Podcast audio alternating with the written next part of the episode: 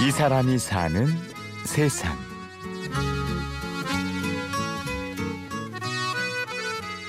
아, 이 아씨도 얘기가 있구나. 요즘 소금 나오죠? 모르겠습니다. 모른다고 하면 안 돼. 이거 소금이 나와서 찾아, 쓰- 찾아 쓰셔야지. 모르겠습니다. 이건 뭐 통, 통장은 어디 있어, 통장? 모르겠습니다. 어디로 나가? 아니, 무조건 모른다고 하면 어떡해. 그 방세는 뭘로 줘요, 지금? 이곳은 서울 영등포역. 모르겠습니다. 술에 취해 누워 있는 노숙인과 얘기를 나누는 사람은 영등포 경찰서 소속 정순태 경위입니다.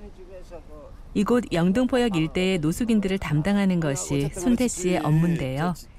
역을 시작으로 골목 구석구석까지 빠짐없이 순찰을 돕니다. 저 공원 쪽에도 돌아야 되니까 단체로 있는 노숙인들 별 문제가 안 돼요. 사고가 날 확률이 적은데 혼자 왜 떨어져 있는 눈에 잘 띄지 않는 곳에 혼자 숲속에 있거나 어디 뭐 고가 밑에 있는 노숙인들이 오히려 더 위험한 거예요. 그러니까 어떠한 뭐 사고랄지 뭐 병이랄지 그런 쪽을 잘 살펴봐야 돼요. 회색 티셔츠에 검은색 면바지. 순태 씨는 경찰 제복 대신 사복을 입고 다니는데요.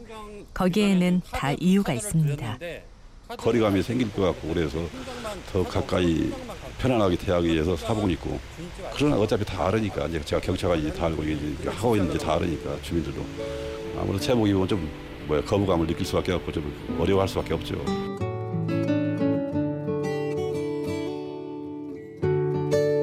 그러다 보니 처음에는 겉모습 때문에 웃지 못할 해프닝도 많았습니다. 무료 급식소로 순찰을 갔을 땐 노숙인들도 손태 씨를 보고 새로운 노숙인인 줄 알았다는데요.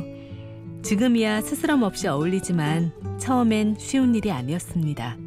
처음에는 나도 하여튼 뭐 여- 영등포역 봐서 처음 봤으니까 처음에는 냄새나서 가까이 가기도 싫고 사실 악수하면 거부도 하고 굉장히 저도 하여튼 부정적으로 봤죠. 근데 이거 담당하면서 차츰차츰 가까워지다 보니까 이제 허물 없이 길거리에서 만나면 악수도 하고 담배도 한 대 피면서 이런 얘기 저런 얘기 참 안부도 전하고 또 어려운 거 있으면 또 도울 거 있으면 도와주고 또 옷 없는 사람 옷, 옷도 주기도 하고 또 아픈 사람 병원도 보내주기도 하고 순태 씨가 노숙인들을 담당하게 된 건 2010년 6월부터였습니다. 당시에 영동포역 주변으로 노숙인들이 많이 몰려들면서 파출소 내에 노숙인만 담당하는 경찰을 따로 두게 되었는데요. 그때부터 지금까지 이 일을 해오고 있습니다. 안녕하세요. 참 협소하구나 굉장히. 네, 저거요. 아유 정리하는 고자면 이제 혼자 꼭 주무시기도 네. 응? 딱 맞겠네. 전기장판도 안 맞는데 뭐. 창문도 없고 아주 답답하시겠다. 응? 키큰 사람은 못 살아. 겨울에도 전기장판 키워서 사시는 거예요? 예. 순찰을 돌던 순태 씨가 이번에는 역 근처의 쪽방촌에 들렀습니다.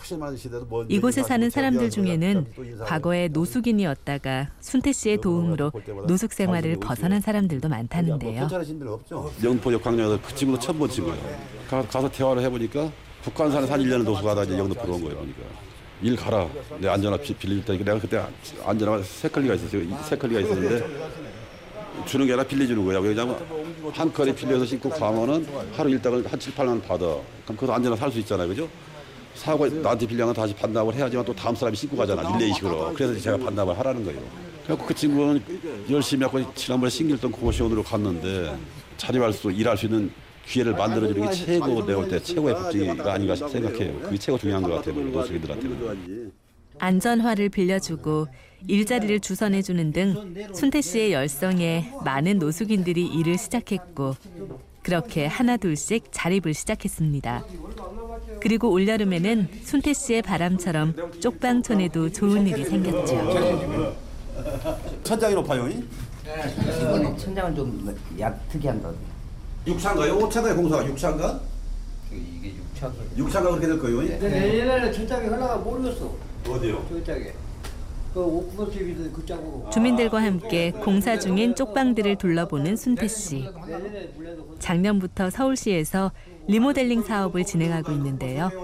그렇게 집들이 수리되기 시작하면서 순태 씨가 처음 만났던 쪽방촌의 모습도 많이 사라졌습니다. 이거 상당히 큰 거예요. 보통 뭐 1.5평, 2평, 2평, 3평. 이건 그, 그나마 큰 거예요, 이건. 고- 창문이 없어요, 창문이. 그럼 공기가 통하지 않고 이 곰팡이 그러다 보니까 그냥 건강이 아무래도 악화될 수밖에 없죠. 이 공기가 통해야 돼 공기가 안 통하니까 1차, 2차, 3차, 4차 쭉 해 나오면서 거의 이제 다 돼가요. 저쪽부터 다 했는데 거의 이제 공사 요점만 하면 다 끝나는 거지. 아, 크네요.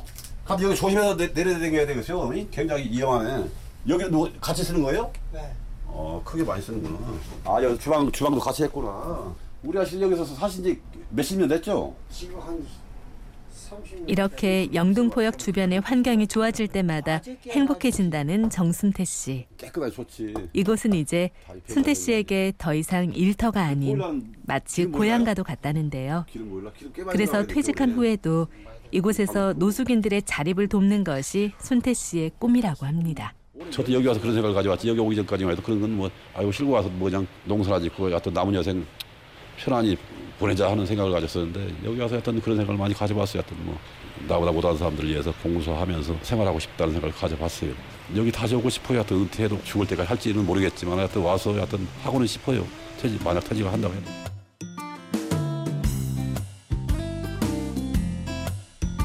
이 사람이 사는 세상.